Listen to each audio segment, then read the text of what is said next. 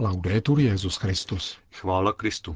Posloucháte české vysílání Vatikánského rozhlasu v sobotu 19. května.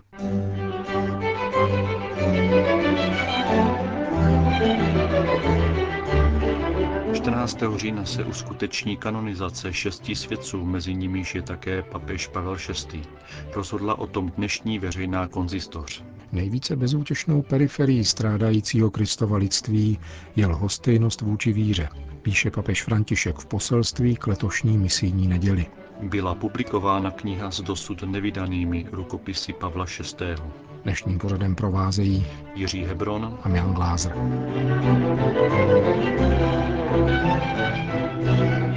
Zprávy vatikánského rozhlasu. Vatikán. Očekávané svatořečení papeže Pavla VI. a salvadorského arcibiskupa Oskara Arnulfa Romera proběhne 14. října na náměstí svatého Petra v době konání biskupské synody věnované mladým lidem. Oznámil to papež František při dnešní řádné veřejné konzistoři o kanonizaci některých blahoslavených.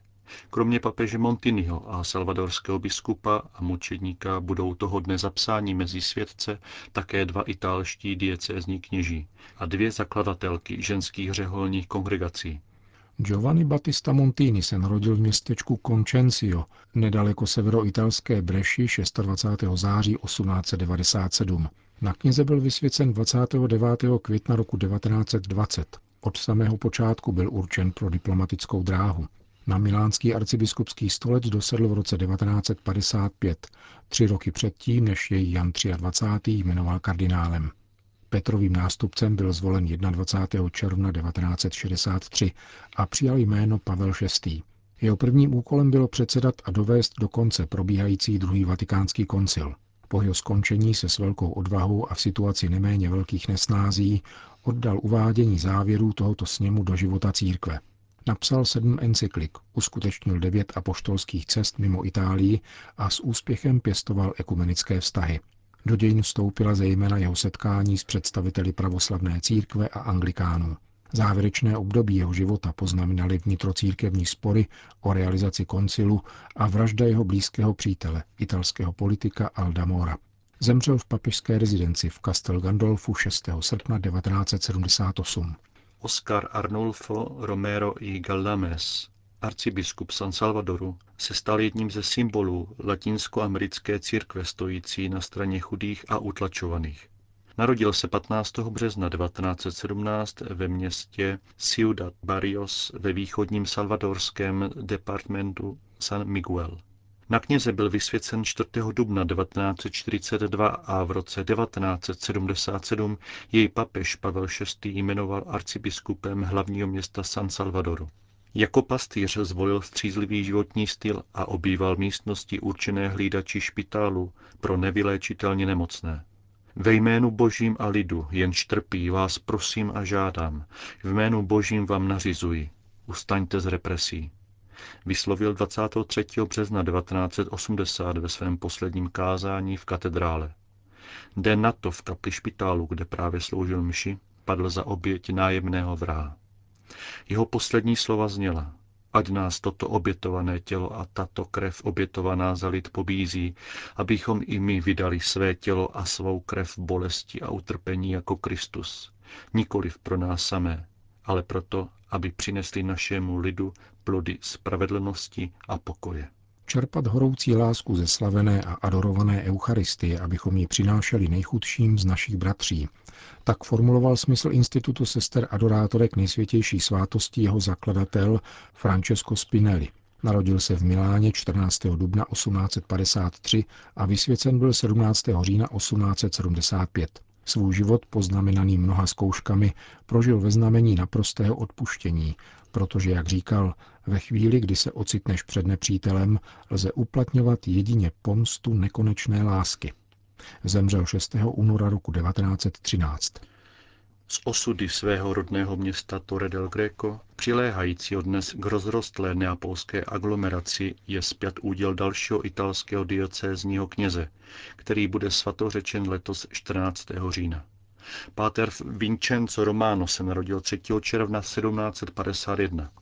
Po ničivé erupci Vezuvu v roce 1794 nasadil všechny své síly pro materiální a morální rekonstrukci svého města a kostela svatého kříže, tehdy jediné městské farnosti. Při hledání stále nových metod, jak se přiblížit k věřícím, rozvinul zvláštní misijní praxi, kterou nazval podle druhu rybářské sítě Vatka, italsky šabika. S křížem v ruce přicházel ke kolem jdoucím nebo k lidským přístřeším a v krátkém kázání promlouval, jak jej duch svatý v dané chvíli inspiroval. Často se objevoval v roli zprostředkovatele a tišitele konfliktů, které povstávaly mezi rejdaři a rybáři, kteří se s mnoha riziky vydávali lovit korály. Zemřel 20. prosince 1831. Katerína Kasperová se narodila v německé vesnici Dernbach 26. května 1820. Institut chudých služebnic Ježíše Krista datuje své počátky do roku 1845, kdy začíná v řeholním duchu žít a sloužit nejchudším spolu s několika společnicemi. O tři roky později na svátek na nebevzetí otevřela dům pro chudé z rodné vsi. V dalších letech matka Marie Katarína otevřela mnoho dalších domů, rovněž v zahraničí, sloužících zejména německým přistěhovalcům. Do roku 1945 spravovali tyto sestry také klášter a sirotčinec v Praze. Zemřela 2. února 1898. Nazária Ignácia March Mesa, jak zní občanské jméno další zakladatelky řeholní kongregace, se narodila v Madridu roku 1889. Řeholní povolání objevila při cestě se svou rodinou do Mexika. Po návratu do vlasti absolvovala noviciát a v roce 1908 se vydala do Latinské Ameriky na misie v bolivijském Oruru. V roce 1920 během duchovních cvičení přichází s úmyslem založit novou kongregaci, která má být křížovým tažením lásky, jež objímá celou církev. Zakládá ji 16. června 1925 pod jménem misijní sestry Papežského křížového tažení. Nová řeholní rodina se zaměřila především na podporu sociálního a pracovního postavení žen. V roce 1938 přesídlila matka Nazária Ignácia do Argentíny, kde založila mnoho institucí pro mladé a chudé. Zemřela v Buenos Aires v roce 1943. Vatikán. Dnes bylo zveřejněno papežské poselství ke Světovému dní misií, připadajícímu na 21. října. Svatý otec ve spojitosti s podzimní biskupskou synodou zvolil téma Společně s mladými nesme evangelium všem. Křesťanská víra je neustále mladá, když je otevřena poslání, které nám dává Kristus.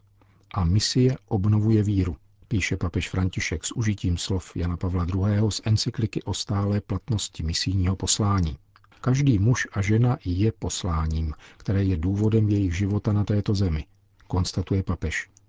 Být přitahováni a posláni, to jsou dva pohyby, které naše srdce, zejména v mládí, vnímá jako niterná hnutí lásky, která slibují budoucnost a posouvají náš život vpřed. Čteme v poselství. Církev, píše dále papež František, hlásáním toho, co zdarma dostala, může sdílet s vámi mladými cestu a pravdu, které dávají životu na této zemi smysl. Ježíš Kristus pro nás usmrcený a skříšený se nabízí naší svobodě, kterou podněcuje, aby tento pravý a plný smysl hledala, objevovala a zvěstovala. Drazí mladí, nemějte strach z Krista a jeho církve. V nich je poklad, který naplňuje život radostí, ze své zkušenosti vám pravím, zdůrazňuje dále papež, že právě díky víře jsem našel základ svých snů i sílu je uskutečnit. Viděl jsem mnoho utrpení, mnoho chudoby znetvořující tváře mnoha bratří a sester. A přece je zlo pro toho, kdo stojí na straně Ježíše, provokací k tomu, aby miloval ještě více.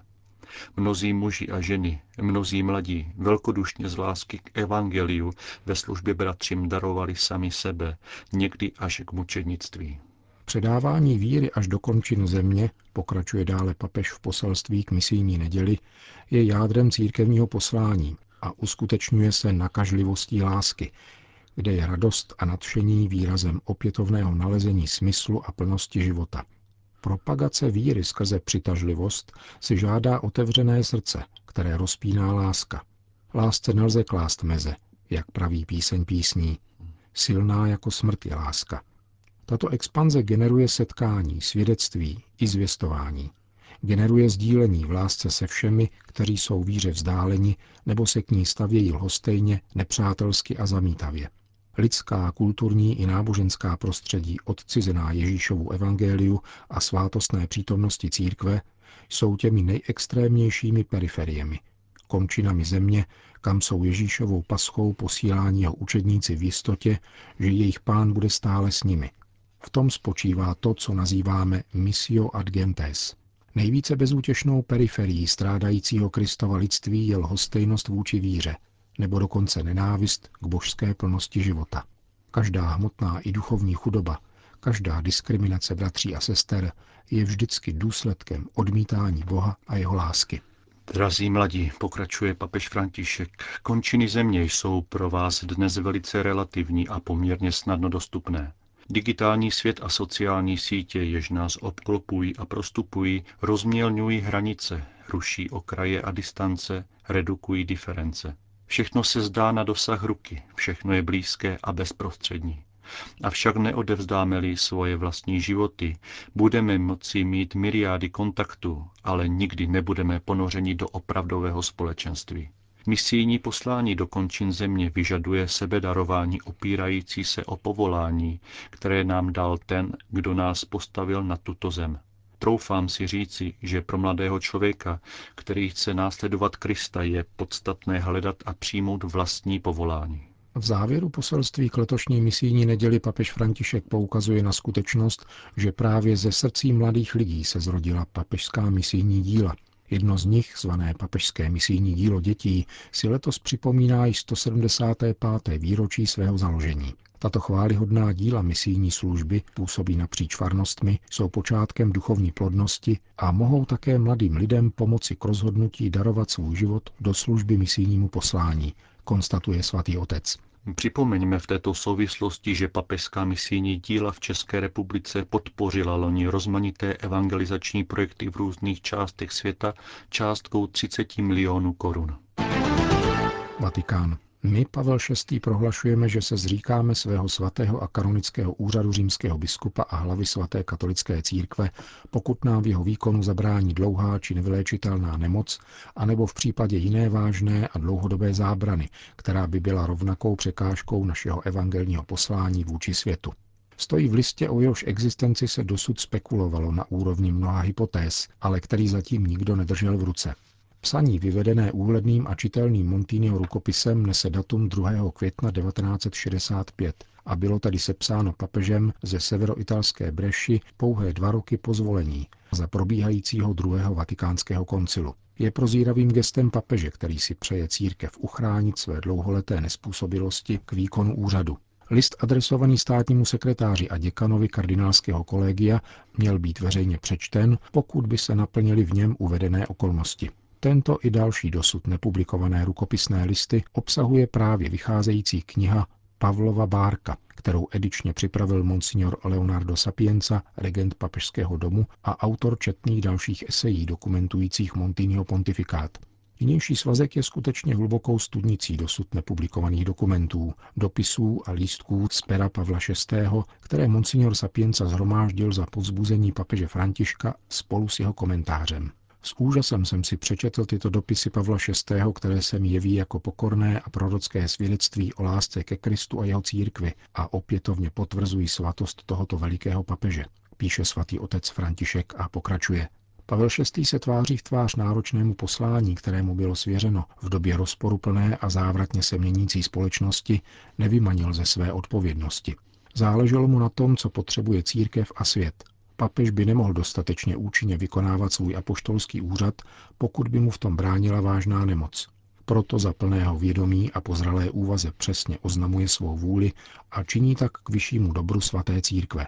Musíme děkovat Bohu, jedinému, který církev vede a zachraňuje, že Pavlovi VI. až do posledního dne jeho života umožnil, aby byl otcem, pastýřem, učitelem, bratrem a přítelem, uzavírá papež František krátký komentář k výboru dosud nevydané korespondence a jiných spisů svého předchůdce. Končíme české vysílání vatikánského rozhlasu. Chvála Kristu. Laudetur Jezus Christus.